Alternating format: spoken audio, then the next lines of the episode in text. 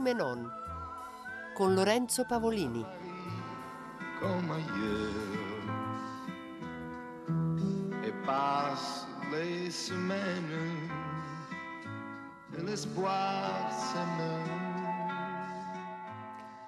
Buon pomeriggio e buon sabato, un'altra delle nostre puntate dedicate a Georges Simenon a 30 anni eh, dalla sua morte. Ascoltiamo il fischiettare e la voce di Luigi Tenco che scopriremo subito se ricordano qualcosa la nostra ospite di oggi in collegamento da Bologna dei nostri studi che ringraziamo c'è Grazia Verasani. Buon pomeriggio. Buon pomeriggio. Grazia Verasani, scrittrice, autrice, cantautrice, la sua investigatrice privata bolognese Giorgia Cantini è diventata famosa anche per la trasposizione cinematografica e poi la serie di Quo Vadis Baby.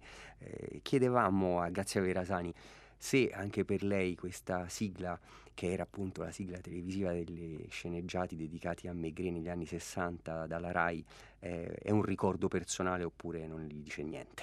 No, no, è un ricordo bello, una sigla, vabbè, in bianco e nero, molto, molto d'atmosfera, con, con la canzone di Tenco.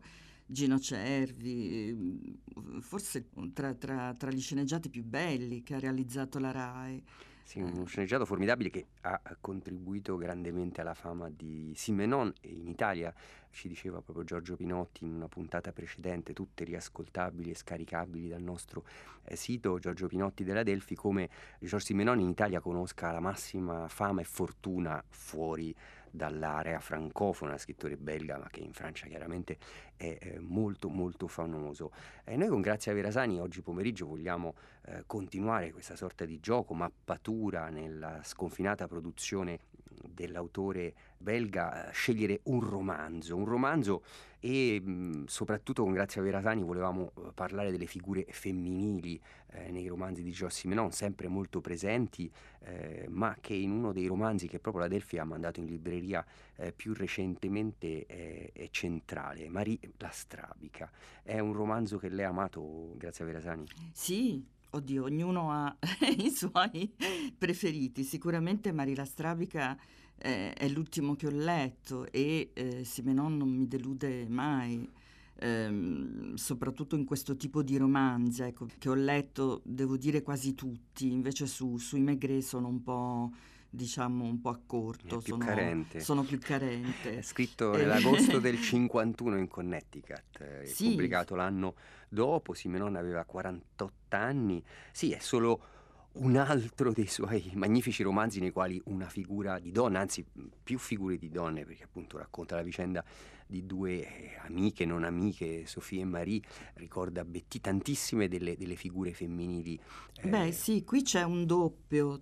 Infatti questo romanzo a me ha ricordato moltissimo Le serve di Genet, no? perché c'è sempre un rapporto di potere in causa e uno scambio di ruoli, no? quindi all'inizio è Marie che sembra a ruota dell'altra e quindi le fa da cameriera, ehm, è, eh, sembra più fragile e Sylvie eh, sembra insomma quella più, più, più forte. più forte. Ricordiamo, grazie a Verasani, appunto che le due protagoniste sono due cameriere molto giovani, le troviamo all'inizio in una scena nella pensione Les Ondines di Furas, che è sulla costa francese, poco a sud della Rochelle, poi si incammineranno verso Parigi, ma appunto sono, sono due cameriere, quindi la, Sono due cameriere, sì, e c'è una- un senso di solitudine profonda che, che le, che le lega e anche di, di- di- di ambiguità.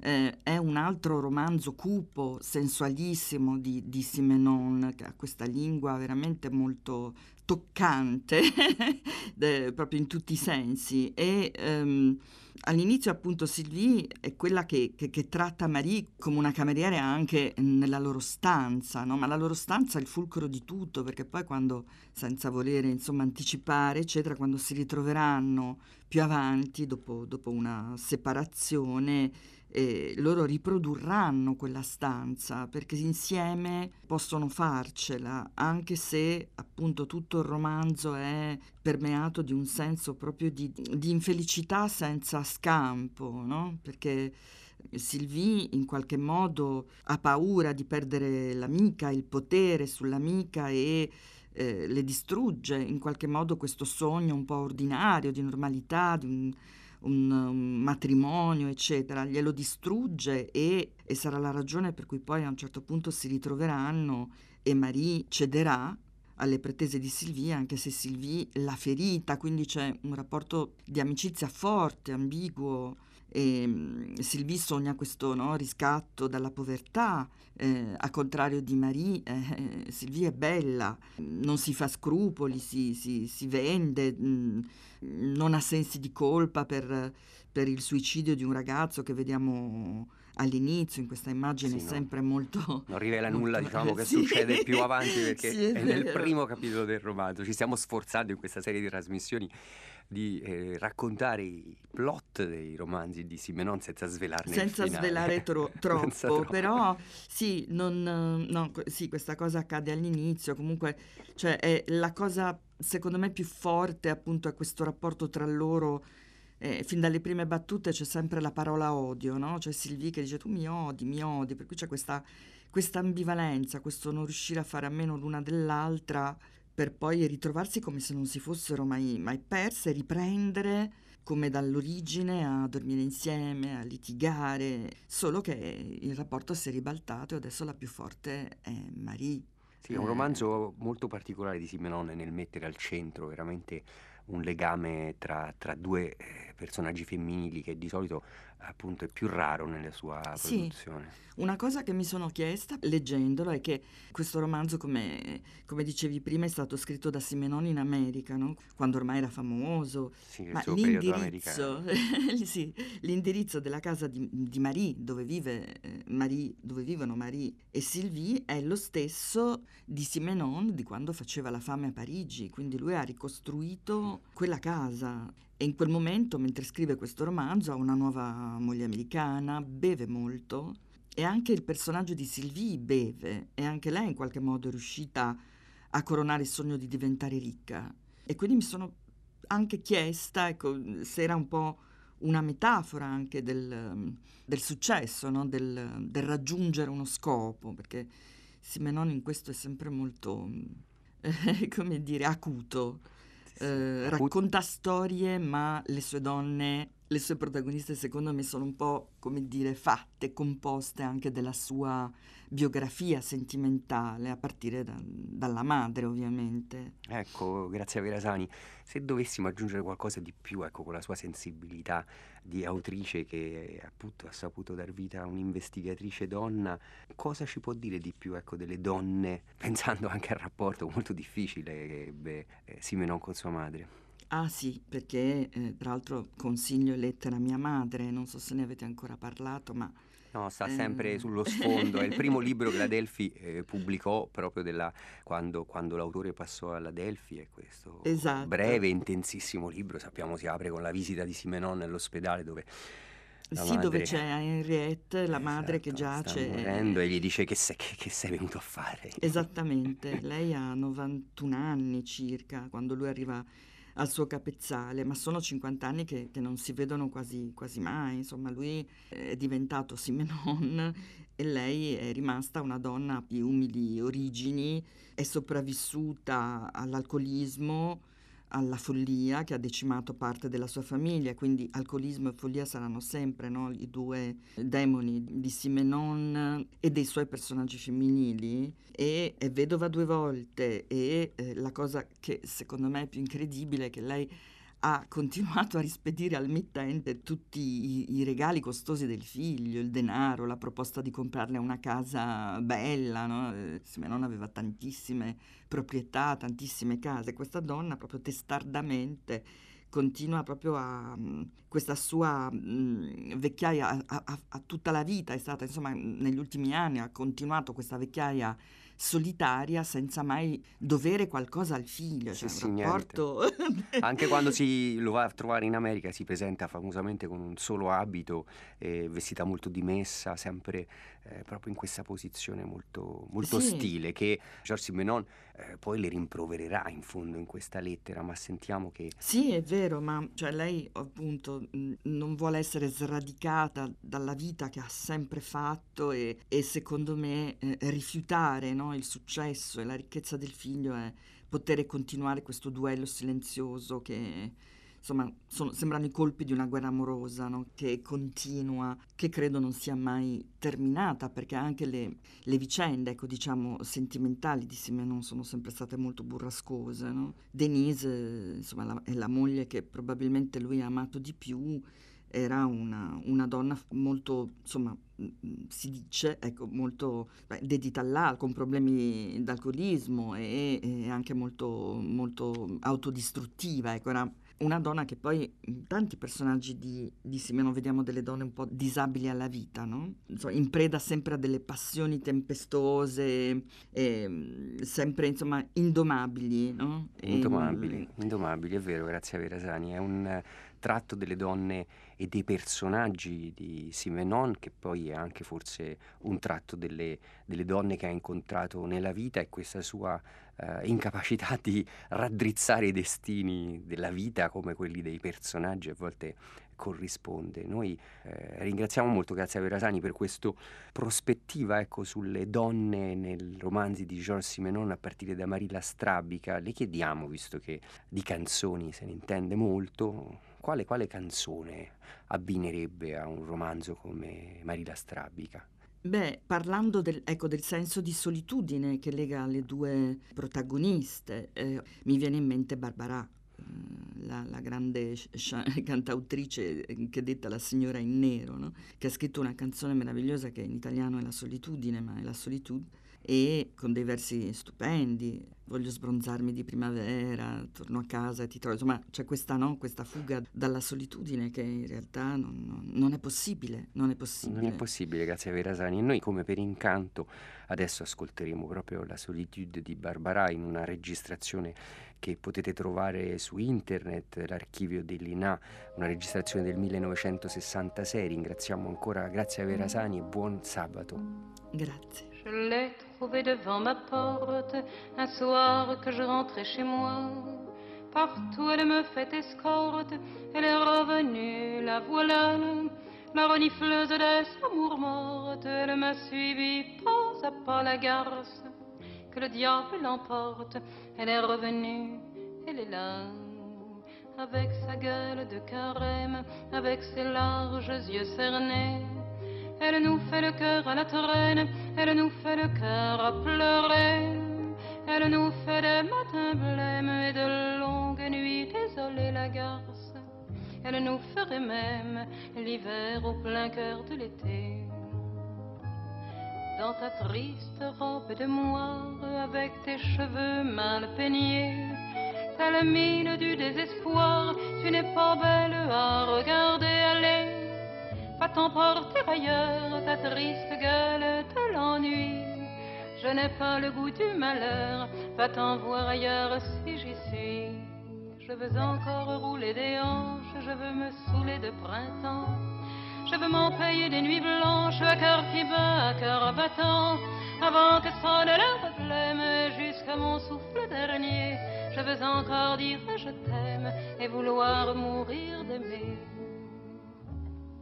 Elle a dit, ouvre-moi ta porte, je t'avais suivi pas à pas. Je sais que tes amours sont mortes, je suis revenue, me voilà. Ils t'ont récité leurs poèmes, tes beaux messieurs, tes beaux enfants, tes faux rimbaud, tes faux verlaines. Eh bien, c'est fini maintenant. Depuis, elle me fait des nuits blanches, elle s'est pendue à mon cou. Elle s'est enroulée à mes hanches, elle se couche à mes genoux. Partout elle me fait escorte, elle me suit. E sulle note dei Solitude, la voce di Barbara, siamo apparsi a Milano. Era grazie a Verasani che aveva scelto questo brano eh, per commentare il romanzo di cui ci ha parlato, di Simenon Marilla Strabica. Noi invece adesso siamo a Milano, nella sede della scuola di scrittura Belleville di fronte a noi c'è il direttore che è Giacomo Papi, che è uno scrittore, un giornalista, scrittore che ha mandato in libreria da poco tempo per Feltrinelli il censimento dei radical chic, autore televisivo, ha fondato e diretto case editrici, oggi appunto è impegnato da qualche anno con eh, la scuola di scrittura e siamo venuti ad aggiungere la sua prospettiva, la sua scelta a questo eh, catalogo che stiamo cercando di scavare dentro l'opera monumentale di Simenon e quindi partiamo subito chiedendogli eh, da quale libro entrerebbe nell'opera di Simenon e come eh, ce lo racconta. Buongiorno a tutti. Il libro che ho scelto è La neve era sporca, che è un libro che lessi a vent'anni e che ho riletto per questo appuntamento, trovandoci delle cose che allora non avevo visto, ma la stessa forza e la stessa tragicità. È un libro che Simenon scrisse a Tucson in Arizona nel 48. In fondo al manoscritto c'è scritto 20 marzo 48. Ed è un libro che è ambientato in una città del nord Europa durante l'occupazione, eh, probabilmente dai nazisti, anche se non si sa né che città è né che, in che anno siamo. E la cosa strana, la prima cosa strana, è che tutti i nomi dei protagonisti sono nomi tedeschi. E questo crea uno spaesamento che arriva in maniera quasi clandestina eh, a chi legge, nel senso che i cattivi, per tutto quello che sappiamo, dovrebbero avere dei nomi tedeschi. Invece sono i buoni, le vittime, in questo caso che hanno nomi tedeschi, Frank Friedmeier, Timo, Kromer, Gerhard e Sissi Holst. Questo primo spaesamento introduce in quello che sembra un libro tradizionale, quasi appunto storico, un elemento quasi metafisico e surreale che lo porta su territori che poi verranno esplicitati nell'ultima parte, che è quella anche più sperimentale del romanzo. La vicenda è quella di Frank Friedmeier, un ragazzo di 20 anni, figlio di una prostituta, una tenutaria di, bordelli, che per gioco, per, quasi per mettere alla prova il proprio coraggio, quasi come rito di iniziazione personale, uccide un, un ufficiale che incontra in questo bar che lui frequenta, quasi per dimostrare a se stesso di essere all'altezza di quello che è il suo amico, suo compagno di, di bevute che si chiama Cromer, che dice di aver ucciso un uomo. E in questo il riferimento immediato è allo straniero di Camus. Cioè il libro inizia con una uccisione gratuita solo per mettersi alla prova. Là non abbiamo, non abbiamo Orano, ma abbiamo questo paese nel nord Europa, però di, inizia con questi strepitosi inizi di Simenon, senza un evento fortuito, il gesto che quella sera Frank Friedmeier avrebbe compiuto avrebbe avuto una importanza relativa. Il, l'incontro fortuito, il fatto fortuito, è che mentre lui uccide questo occupante incontra un suo vicino di casa che fa il tranviere, un intellettuale, che lo guarda e passa via. Da lì si sviluppa una storia d'amore con la figlia di questo tranviere che Frank deve in qualche modo sporcare.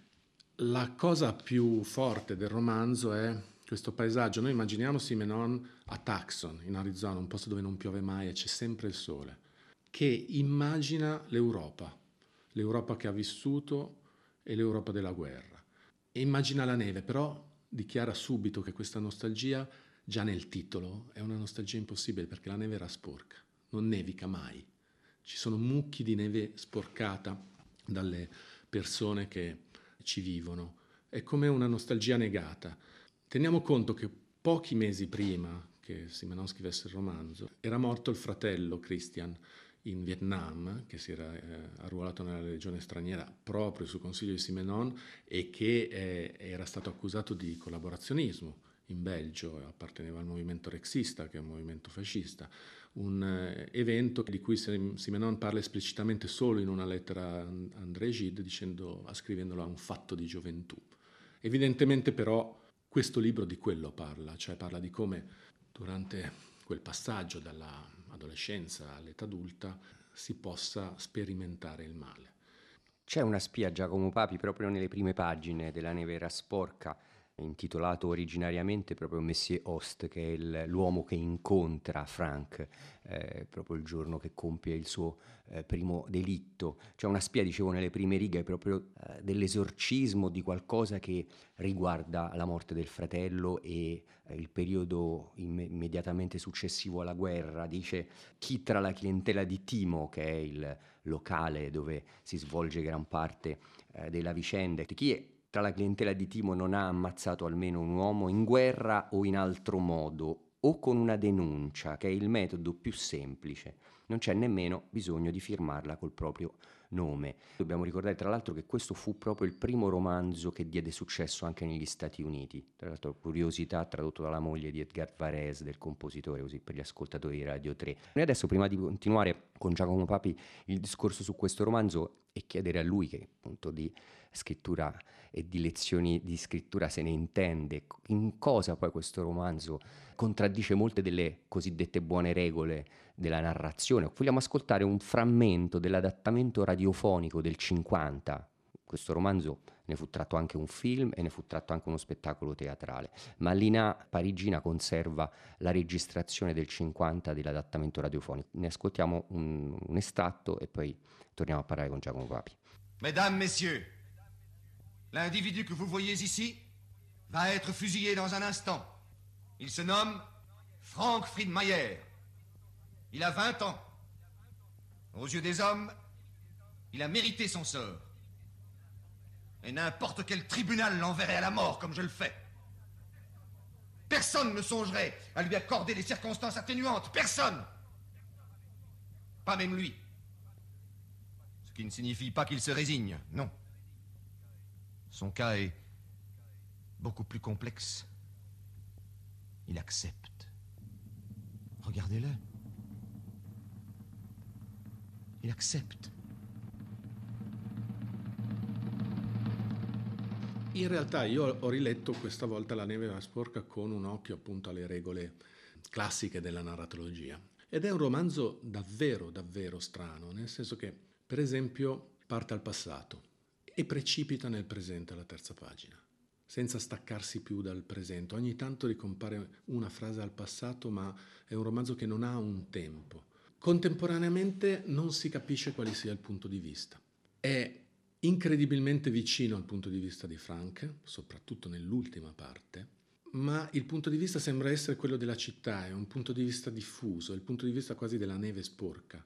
Per tutta la prima parte del romanzo sono tanti personaggi quasi equivalenti, non si capisce bene chi sia il vero protagonista. Nella terza parte, che è praticamente un flusso di coscienza di Frank, non vorrei spoilerare come si dice oggi, ma insomma in galera, a quel punto invece siamo attaccati non solo al punto di vista di, di Frank, ma al corpo di Frank che si ammala a un certo punto ai suoi pensieri destrutturati dalla febbre, a questo corpo che precipita dalla civiltà, dal lusso che lui eh, amava molto quando era libero e, e poteva disporre di soldi, proprio regredisce a uno stato quasi bestiale in cui ritrova se stesso.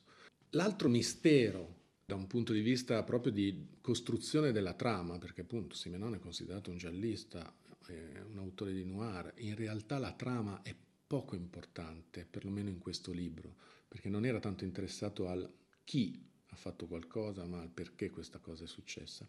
L'altro elemento che si annuncia già dall'incipit, che come spesso accade in Simenon è un incipit d'anticipazione, cioè un incipit che riassume quello che avverrà, preannuncia quello che avverrà, è che il fatto fortuito a cui fa riferimento che cambia il destino di Frank, questo incontro con Gerald Host, non si capisce bene perché sia così importante perché avrebbe avuto un'importanza relativa se non l'avesse incontrato. E quindi è un romanzo sul padre, in realtà, nel senso che Frank è un orfano, non ha mai conosciuto suo padre, non lo vuole, non vuole proprio sapere, neanche immaginare chi sia. E in questo incontro con questo uomo così distante da lui, che nega proprio tutto quello che lui è, è in qualche modo riconosce, alla fine si capirà, una figura paterna mancata. In questo senso è quasi un romanzo gnostico, nel senso che gira intorno alla scomparsa, al ritrarsi nell'ombra di Dio o del Padre e quindi alla imposizione a chi diventa adulto di dover diventare padre di se stesso, di dover decidere cosa fare. La scelta di Frank finale sarà proprio questa, decido io da solo cosa fare.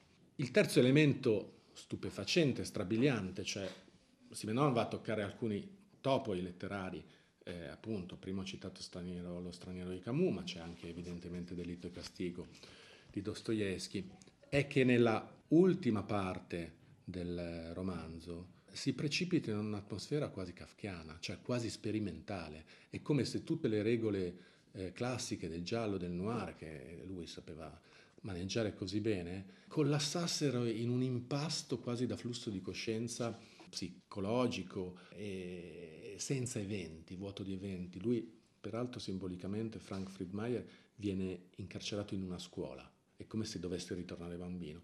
Per cui è un libro che non so quanto consapevolmente, nel senso che Simenon era un intellettuale atipico, lui diceva io non voglio frequentare gli altri scrittori, a me interessa la gente comune perché la gente comune ha qualcosa da insegnarmi sull'uomo, gli altri scrittori parlano di libri.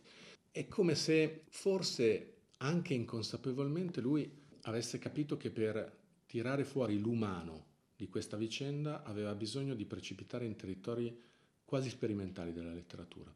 È un libro compatto che scorre in maniera perfetta, ma è un libro per esempio che si prende dei tempi, delle lunghezze, delle digressioni e che alla fine appunto destruttura la forma stessa del giallo. Ecco, quello che ci sta dicendo Giacomo Papi sembra confermare poi eh, la stessa leggenda che tendeva Simenon a costruire su se stesso e il metodo della sua scrittura, eh, cioè il fatto che lui si abbandonasse a una sorta di trance eh, romanzesca una volta stabiliti i nomi dei personaggi, ciò che gli interessava e che veramente continuava a ripetere, lui non sapeva cosa sarebbe successo nei capitoli successivi, qualcosa che sembra da una parte contraddire poi l'impressione che noi abbiamo di lui come scrittore che non ne sbaglia una. Ecco, questo proprio dal punto di vista di qualcuno che poi invece eh, ogni giorno insegna o cerca di dare dei consigli per migliorare nelle persone le capacità di capire un testo e di scriverlo.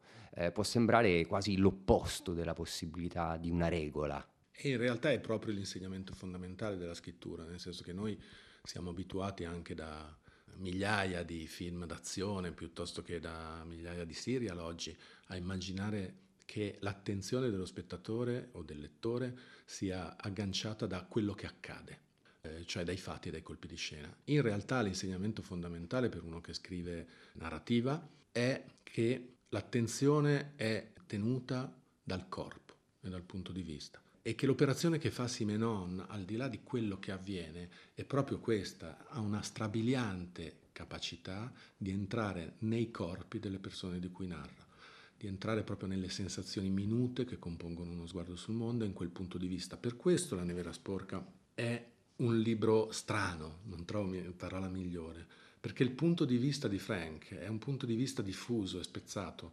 Siamo nel corpo di Frank, ma siamo nel corpo della città proprio di questa città che appunto non ha nome, come tutte le città metafisiche, delle distopie mi verrebbe da dire. Ehm, l'altro elemento fondamentale è che il giallo normalmente ha una visione un po' manichea del mondo, non a caso è un genere borghese, no? quando il compito dell'investigatore è restaurare l'ordine del mondo spezzato dal caos di una morte violenta, dicendo chi è stato, quindi attribuire un colpevole un, al male e in questo modo neutralizzarlo. Simenone è interessato proprio al contrario, cioè è interessato al male. Non ha nessuna intenzione di neutralizzarlo quel male, dicendo chi è stato, chi è il colpevole. E in questo romanzo la cosa è evidentissima, l'identificazione sua e di chi legge per Frank Friedmeier, che è un individuo abietto, è fortissima. Non c'è nessuna volontà di esorcizzare il male assegnandolo a un colpevole, c'è invece una immensa capacità e volontà e coraggio, direi, di entrare in quella che Simenon chiamava la noirceur, cioè il lato scuro, il lato scuro che appartiene a tutti noi. Ecco, la capacità di scrivere libri comunque con, un, con, gli ingredienti del giallo, del noir, rifiutandosi in maniera radicale il compito di assolvere e condannare, secondo me fa di Simenon uno dei più grandi scrittori di ogni epoca. Grazie, grazie Giacomo Papi, con questa che è un consiglio fondamentale appunto attraverso la grande lezione della letteratura e di Simenon, quella dell'empatia, la capacità di mettersi nei panni dell'umano e soprattutto del lato oscuro. Noi lo ringraziamo molto e lo salutiamo, diamo appuntamento sabato prossimo Lorenzo Pavolini agli ascoltatori per un'altra puntata del nostro ciclo su Simenon in compagnia di Federica Barozzi e Diego Marra, curatori del programma. Vi auguriamo una buona serata e buon ascolto dei programmi di Radio 3.